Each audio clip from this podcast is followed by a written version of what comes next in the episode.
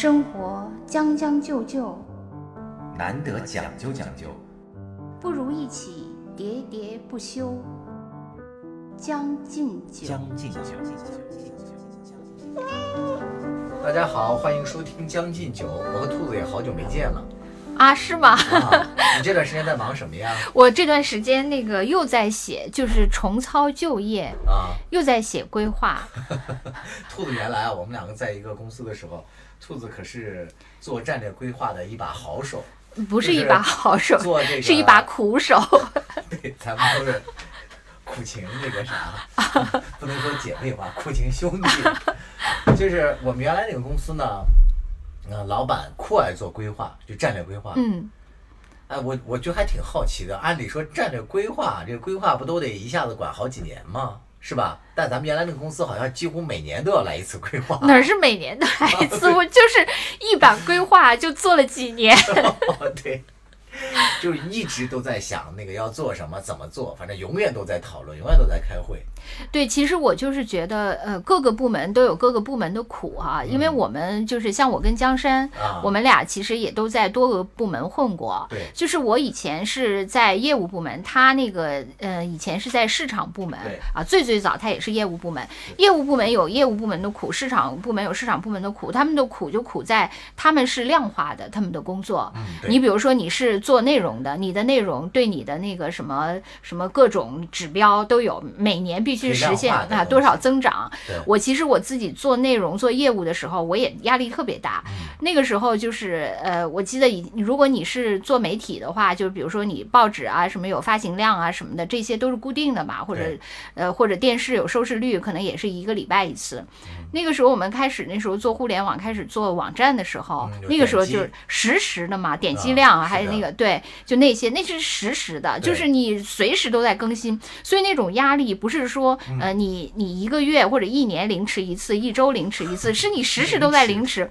对，我呢，恰恰是一个就是承担，就是心理承受能力特别差的人。我记得那个时候，我就每天早上要看那些数据的时候，我就特别不愿意看，我就让我们部门的另外一个人 看，我说你看一下，然后告诉我一下，我就好像不用呃直接面对，就是间接面对就能好受一点儿。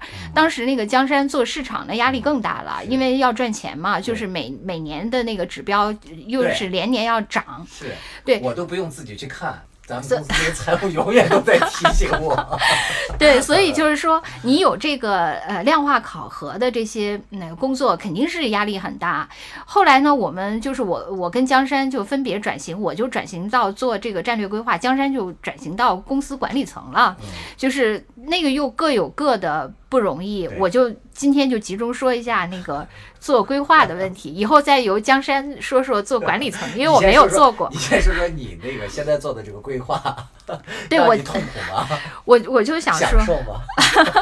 我就想说，做规划其实是有一个好处，就是不用受量化考核了。啊，就是你当你不用受量化考核的时候，你确实是感到了一种压力的释放。我这个我觉得这个必须得承认，对对对，就是你不用量化考核。天就是活得战战兢兢嗯那个还是会舒服一点儿，啊我我这点我绝对承认，但是它确实是有另外的一种苦，什么苦呢？呃，就是怎么说呢？就是说，嗯、云里雾里的，就是首先虚的东西特别多。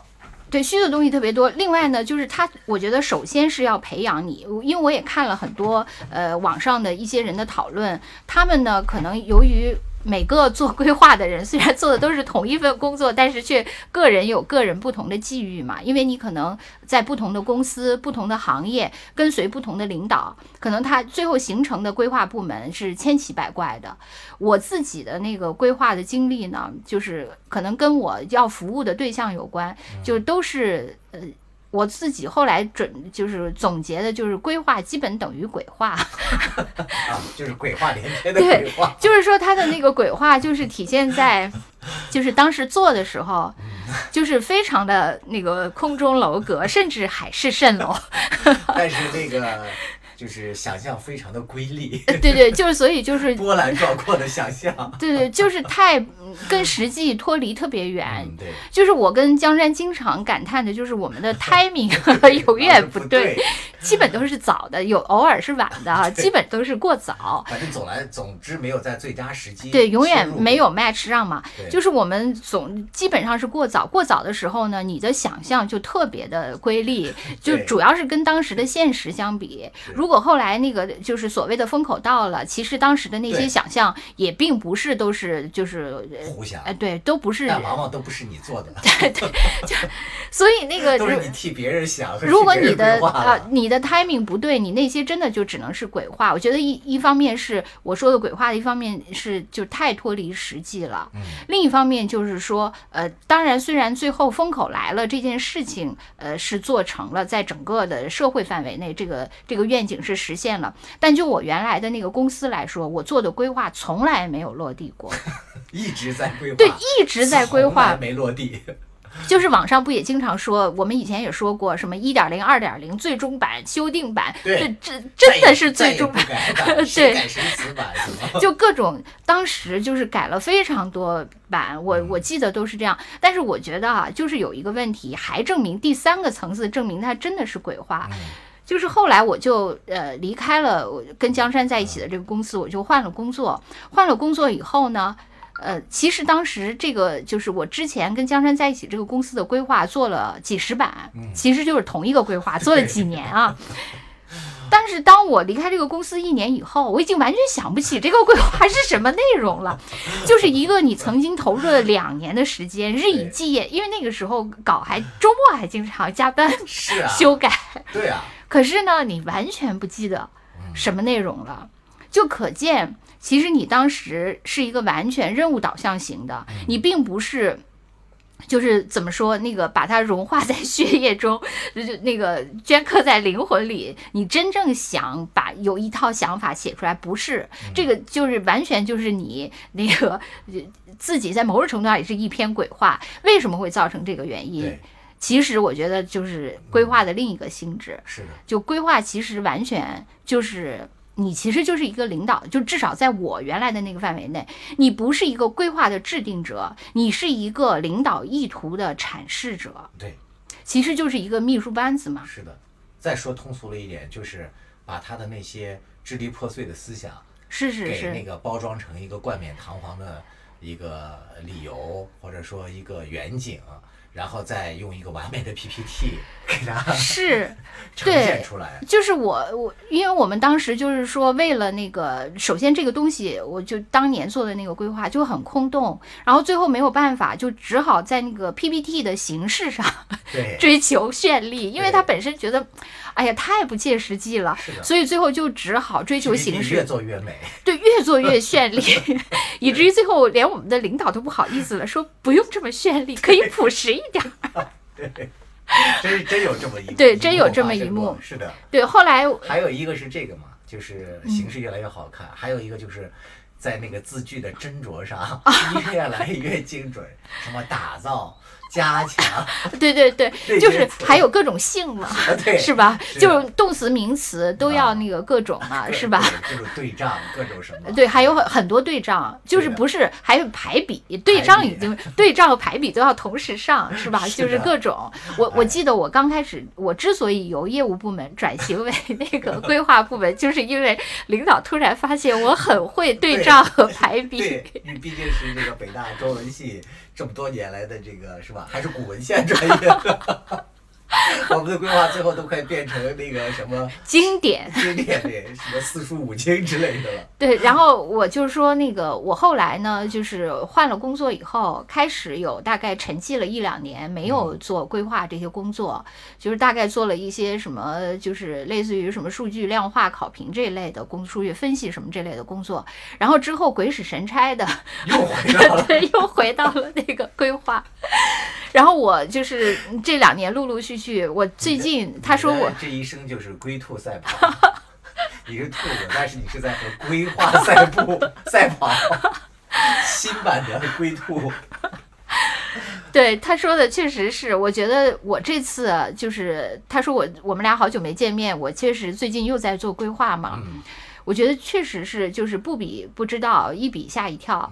就是我现在回想起来呢，我之前公司的领导好像比现在的还靠谱点儿。啊，是吗？哦，那我就得想见你现在这个领导有多可怕了。大家好，我是北京电台主持人耿化，朋友们都爱叫我带货达人。这一次我代言的是一档生活脱口秀《将进酒》，由我的两位老友江山兔子出品，社畜日常必备，通勤路上首选，华语地区包邮。可能是因为我们所在的那个呃公司的性质吧，也许跟行业什么都有关。因为我们本身是一个意识形态的行业，呃，或者说就媒体行业其实是一个意识形态的行业，它不像那个可能有些行业是很实打实的，就是比如说制造业呀，或者是什么相对来来说就很实体的。我们是一个相对来说务虚的那么一个行业吧。对，所以这个行业可能很多时候它呃生产的这些东西就是虚的，它做规划可能就是虚中之 虚，是吧？然后呢，那个就是领导的意图呢，由于它本身也不是很实的一个行业，所以领导的意图也都比较虚，这个我都可以理解。但为什么我说我现在的领导就是比我。对更不靠谱？就是我以前的领导呢，就是他虽然很务虚，但是他自己呢还是有一些想法的。是他那些想法呢，虽然对于我们当时的那个行业和我们当时公司的能力来说有点不切实际，但是过了几年以后，其实还是对的那个方向。思考的那件事情和方向是对的，但是是不是我们做可能未必对，就是当时的那个时机和我我们自身的能力和资源是不能支持的啊对对啊。但是那个东西如他想的事儿是对对想的方向大概啊，虽然它的有些细节可能还是有一些混乱，就包括体系，因为毕竟还在行业草创时期嘛。对。但是呢，呃，大方向还是可以的。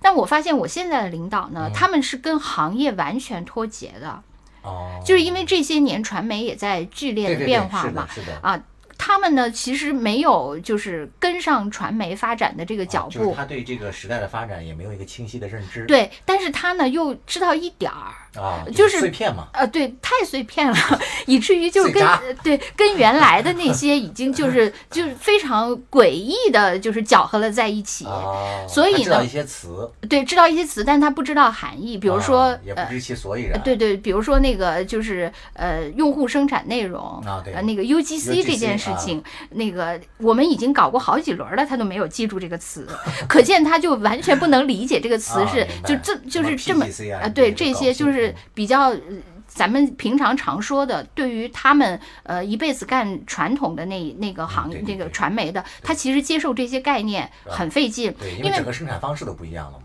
对，为什么他就是接触这些概念很费劲？是因为他对整个的这个业态的转型都根本没有跟上，所以你让他接触那个片段的一些知识点，对他来说就是强加的。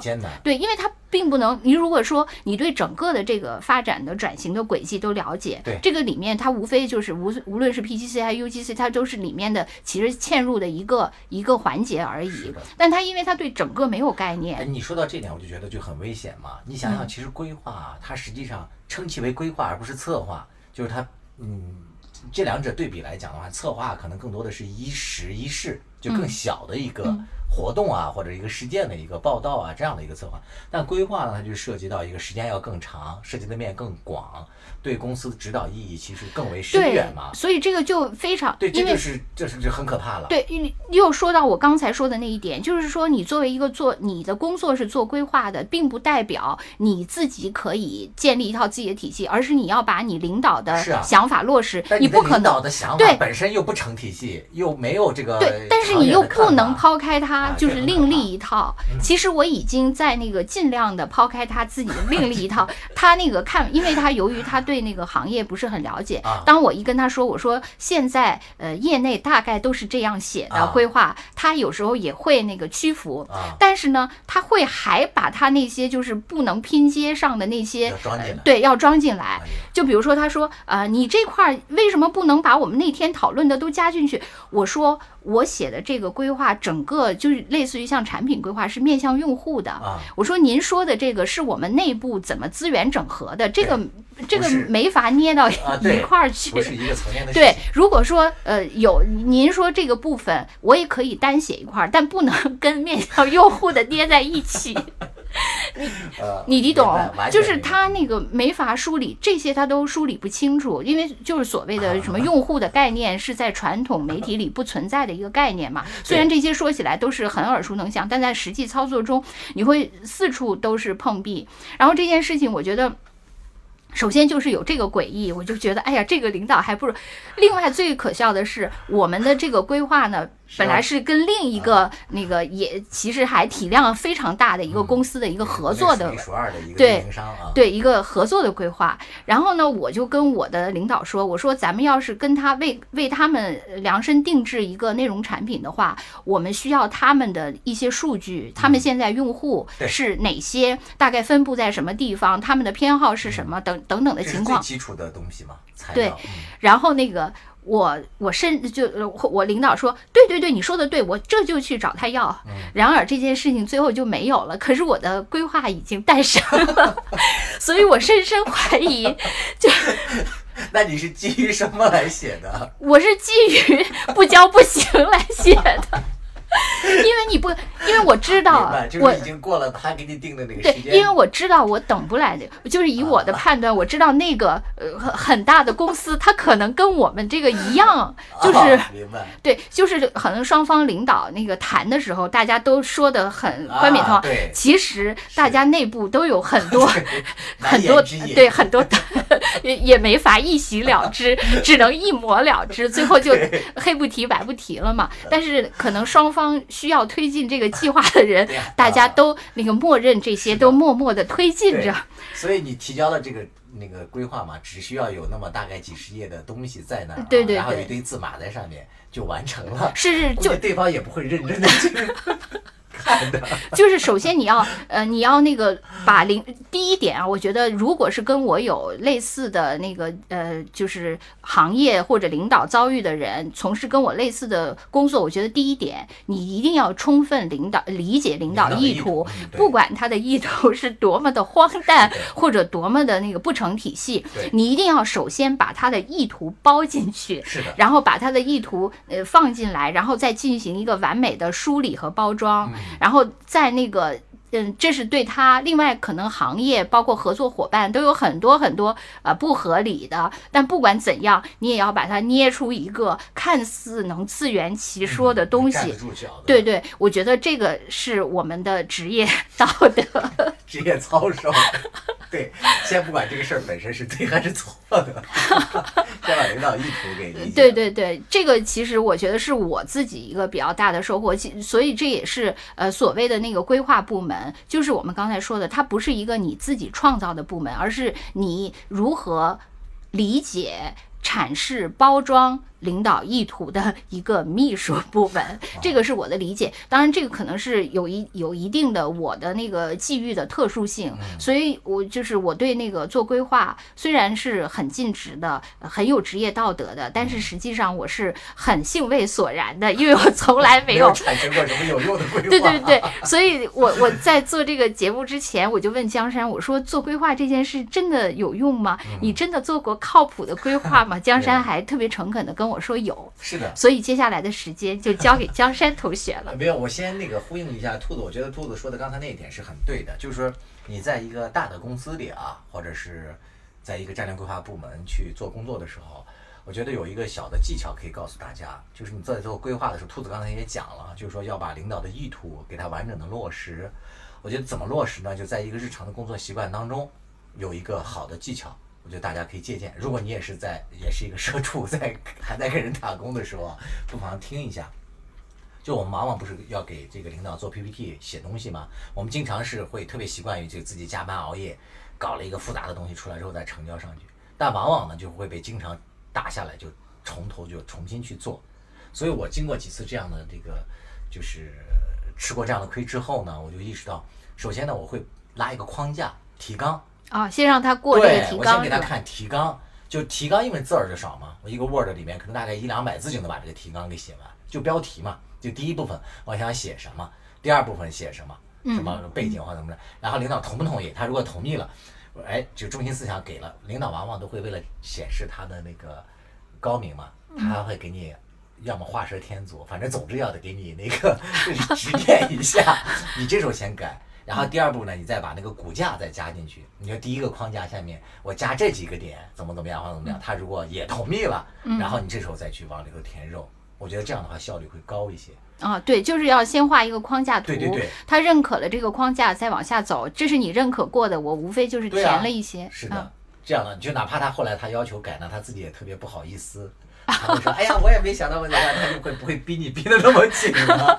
我觉得，啊我觉得江山说的这个真的挺管用的，是的但是那个就是啊在我现在，我觉得是不太那个啊管用，管用，因为因为我们的领导不知道你 就是你跟他说框架，他也不太明白。什么叫框架。对我只关心我说的点在不在里面。对，真的他，是哎对，其实啊，就是说对一个领导，他有他没有时间看框架。对不是一个是有没有时间这是一个问题，我觉得还有一个很重要的一点就是，很多领导就是叫什么尸位素餐，说难听了，他不具备战略规划的眼界和能力，或者是啊，很糟糕或者说他其实就对他来说，框架已经是细节了。啊，有很多人是这样的对他来说，框架已经是细节了。嗯。就是如果有的领导，比如说像咱俩共同的领导，啊。就他本身就比较喜欢，就是他是逻辑咖嘛，啊。就是他比较讲逻辑，对对 对，对。扣的特别紧。所以他这种人呢，就逻辑咖是喜欢你给他这个框架，然后啊。他还可以指点你框架，说你这块儿扣的不紧是吧？？像有些人他其实并不是特别看重你，他本身不是逻辑咖，对。因为他对你对他来说，他只要把这个事情抛给你，他只负责之后否定你就行了。他只是说这版不行，而且他否定的是什么内容，他自己也不知道。对他只是说这版不行。对，然后呢，他否定的是要三版或者四版，往往最后呢还是第一版是最好，的。是是这样。你好，我是中央广播电视总台主持人李志，听听老歌，好好生活，听听老友，聊聊生活。欢迎收听我的两位老友江山和兔子为您带来的生活脱口秀节目《将进酒》，将就日子，讲究活法。就是我想说一些，就是关于规划这方面的一个成功的经验。其实啊，就是越大的公司就做规划就越难。就是一方面呢，可能大公司它面临的业务更为复杂，要调动的资源也更多。然后，但是呢，呃，往往形成的规划呢就乱七八糟，就四不像嘛。就是我说的我成功的这经验，反而是我从我跟兔子一开始也算是在在一家中央级媒体啊，我们是从这里面辞职了之后，我们自己去参与，我自己去参与了几个创业项目，就先后有两个公司，我觉得那个规划做的都是比较好的。点在于是什么呢？为什么说它好呢？就是当初我们设想的那几个的步骤，嗯是最后在那个推进的业务推进的时候，基本上不能说严丝合缝吧，基本上逻辑上是，呃，比较严谨的按照那个推算节奏去、呃推进了，而且也得到了理想的回报。我觉得这个就是有点像那个我们现在就是好多自媒体嘛，就是说你够锤。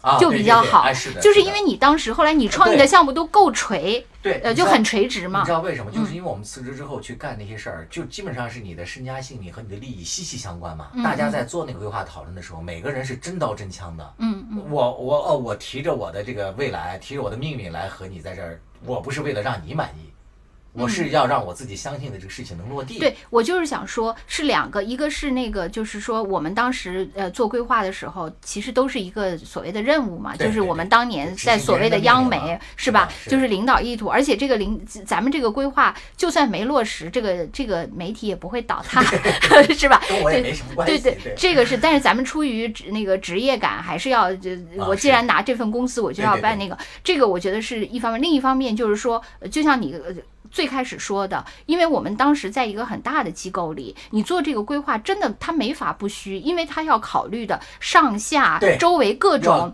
对对，你既要对你不是你不是光要考虑行业发展趋势你还要考虑各种关系，呃，上面的意图，下面的能力，然后周边的关系很，难聚焦嘛，最后就对失焦了。对，最后你把各种都揉进去以后，它啊就是一个完全的，对，就是这样。这是这个真的是没有办法的人，除没有有办法的是，除非是那个领导特别果决，我们就要一门心思做一个，然后其他都可以不考虑。我那个就是替你下了这个，啊然后你就去做一个真的有落有落地性的那个规划嘛。你我说我说你后来创业项目够锤，就在我是说锤是锤在这儿，啊因为它就是一个很聚焦的具体的事情是的，它不要考虑咱们说的那些七七八八各种可说可不说的那些那些东西嘛。是的，就是，呃呃，确实我们在干的那个事儿，就是一个是你讲的这个锤嘛，就是聚焦、聚的很很集中嘛，大家没有一些乱七八糟的考虑。另外一点是我们本身干的这两个行业，我先是干了一段移动医疗，后来又去做的那个教育嘛，就是教育的新媒体这两个方向，基本上都是比较锤的，也比较好聚焦。然后这两个事情，我就说它的那个规划起到作用，一个是呃它的呃你提前考虑的那些问题对后期有指导意义，再有一个就是后面那个事情发生的这个事情呢，也基本上按照你想象的，嗯就是做过周密调查的这个逻辑去进展了。还有一个我觉得很重要的意义，就是说你即使失败了，你也知道你失败在哪个环节上了，嗯这个也是对你，就是说试错嘛，啊，对，因为我们当年都没有试的机会。对，都没有试一直在做，就是永远都在想，根本就没去干。就是规划的意意义就在于这一点，就是大家已经考虑很深远了，干了这个事儿，他最后没成功，他的失败原因是什么？大家其实也都知道了。然后这时候你修订规划也是比较快速的，嗯，就很快的你就能转身，对对，是吧？这也是一个意义所在。就是规划它未必是说都要成功，就是你想清楚了去干，没成功，那哎这条路走不通，你其实对你未来的发展也是有意义的。我记得当时我们就是咱们俩共同的公司的时候，嗯其实不光是，比如说我是战略规划部门，我是主做规划，当时我感觉全公司都在做规划。我刚才就想说，我们都在陪着这个贵部门一直在这儿坐着，这个因为坐到晚上哈欠的呀连天。而且我们那个领导还有一个那个就是喜好，他喜欢在那个讨论问题的时候冷不丁的抽查某人的名字。你来说两句，谁谁谁？你认为这个方面应该是啥意思？对我，我记得我们当时是这样的，就是我们先做一个就是面对上的一个非常那个就是光鲜亮丽，就还各得拆解呃对那个炫目的 PPT 嘛。对，之后呢，要把这个 PPT 拆解嘛，拆解就是落地然后拆对你你拆完了，就是你做一个向上，再做一个向下，然后拆到各个部门，各个部门再根据你拆的这个，他再搞一个规划。然后我就记得市场部每次 唰的一下一个大表列在那儿，春夏秋冬的那个国内国外是吧？那个就是各种那个矩矩阵嘛。我记得当时就是后来我们年会的时候还编了小品自我嘲讽啊，是吧？就那个时候，就是全员都好像没有人去负责实施试错，所有人都在都都在规划。哎，你说这个对，咱们这个最后试错的唯一的意义就在于不能这么搞规划，这是唯一的结果。不过我觉得还是训练了你我，啊训练了好多、啊好多人，对在你当中。其实训练了。你我嘛，就是说我至今还可以以规划为生，而你确实还啊能在实战中规划起来啊。我那个我说的这规划还有一点的意义在于，就是我当时有一个老板，他已经实现财务自由了，但是那时候移动医疗不是热起来了嘛，他又从国外又回来，又筹了一笔钱，就打算做那个心血管这个领域里的一个在医患之间建立一些这个智能问询的这么一个问诊平台嘛，再加上还有一些资料的大数据的这个意义吧。然后我去了之后，就是从他那个公司天使轮儿正准备揉天融天使轮儿的时候去的，就是我们一开始就要做规划嘛。其实那个时候就加紧恶补在这个医疗领域里的知识嘛，大概有三四个月的时间，那就没白没黑的学这里面的一些东西。呃，最后我说它这个有意义在于，就是我们那仅有一个 PPT 的时候，就已经融到了啊不少钱，就是那个有几个那个投资人，天使投资人就看到你的 PPT 的时候，就觉得你的这个规划是严丝合缝，嗯逻辑缜密，是难以推翻的。嗯，你看，这不就是原来那个对对公司训练我们是的这个是是结果是。啊？其实我觉得我们呢，就是我们原来总，呃就是我们原来做规划，就是我跟江山在一个公司的时候，我们做最后做规划的时候，最爱说的一个词儿就是踩点儿嘛。啊，对，其实踩点儿这个词儿，我们当时都是互相开玩笑，觉得特别可笑，因为为了踩领导的点儿什么的。但是后来我就是，如果说积极的理解，其实就跟那个我们说那个现在追风口 其实是一样的，只不过呢，我们追的是我们那些那个那个小气候、小范围里的风口，嗯。就是要踩点儿嘛。对。但是嗯可能人家就是在市场上是追市场的风口，对，但不管怎么样吧，我就觉得你们那个当年就是你的 PPT 之所以有价值，嗯。是因为你在市场上踩到了那个点儿嘛，啊是的。对吧？有那个风口嘛，因为我们当时其实只是在领导意图上小踩小踩风口。对，其实你规划本身的意义就在于要对市场要进行分析嘛，嗯嗯。就对的这个点，你就要进行一个很周密的一个论证，嗯。就是你做的这块儿我们吻合，这就是做规划的本身的一个很重要的一部分内容。对，就是踩上了这个，所，以但是很遗憾的是，我们踩中了第一步，第二步不是当时那个发生了那个股灾嘛，一下子一线市场一下就影响到了投资市场，所以我们当时那个 B 轮投资也没下来，就受那个影响。但不论如何吧，至少和你的规划本身那个没有直接的对，因为就是我们当年是零，你这个至少实现了从零到一嘛，对对不对？对，变成一了。当年咱都是零。对，哎，那你就是如果给你一个选择，你现在是愿意做规划呢，还是再回到业务线去啊、我觉承得担每天的考核呢？呃我还是不愿意，考核呃，我还是不愿意承担考核。哎，那就说明你还是愿意做规划，比较而言。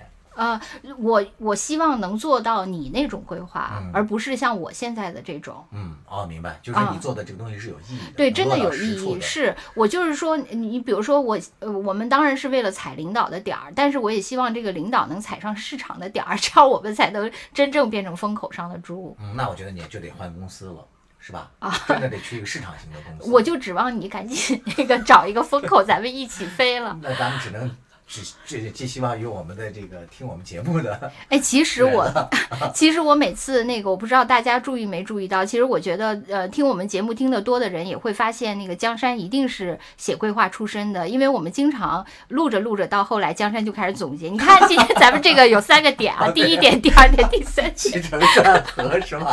哎，真的是，我跟你讲，就是我原来做那个节目的时候，因为我上大学的时候就开始在电台传统电台做节目嘛。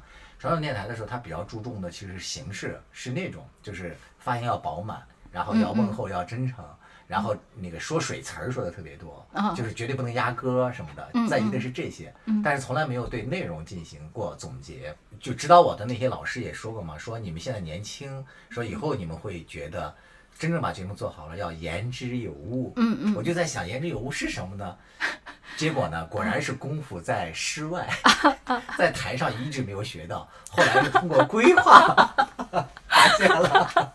对，你要知道人家说的是什么内容，还是要进行一些规划的对训练。对，确实是，尤其就像我，我觉得我特别需要像江山这样的搭档，因为我自己说话，我跟他说过好多次，其实我都是极致嘛，就是说大家说话赶话说到这儿，我才会想到说什么，所以其实之前是没有规划的，我们是一档没有规划的节目，因为每次呃我们录完节目之后，江山跟我说，哎，我们下次要发布这个了，啊，你还记得？文案基本上都是兔子写的。对，他说你写个文案，然后我第一句话就是咱那期说了啥？而且兔子还有一个问题，就是我把那个制作好的那个节目的就第一版嘛，就是那个小样先发给他的时候，他从来不听。他说你转述一下，我不敢听自己声音。对我就是就是这么一个自卑的人嘛。我经常跟兔子说啊，这期咱们说了有这么这么几个人，兔子说啊，是我录的吗？对，所以我就是说我呢，每次都是应急性的这样发表了一些看法，就是不用说那个之后不记得，当时都不太记得了，因此也很混乱，所以就特别需要江山这样训练有素的规划人给我总结出一二三。节目最后沦为了一个夸夸节目。生活有点上头，日子似包浆，一再将就的活着，总有讲究的念想。将进酒，不打烊。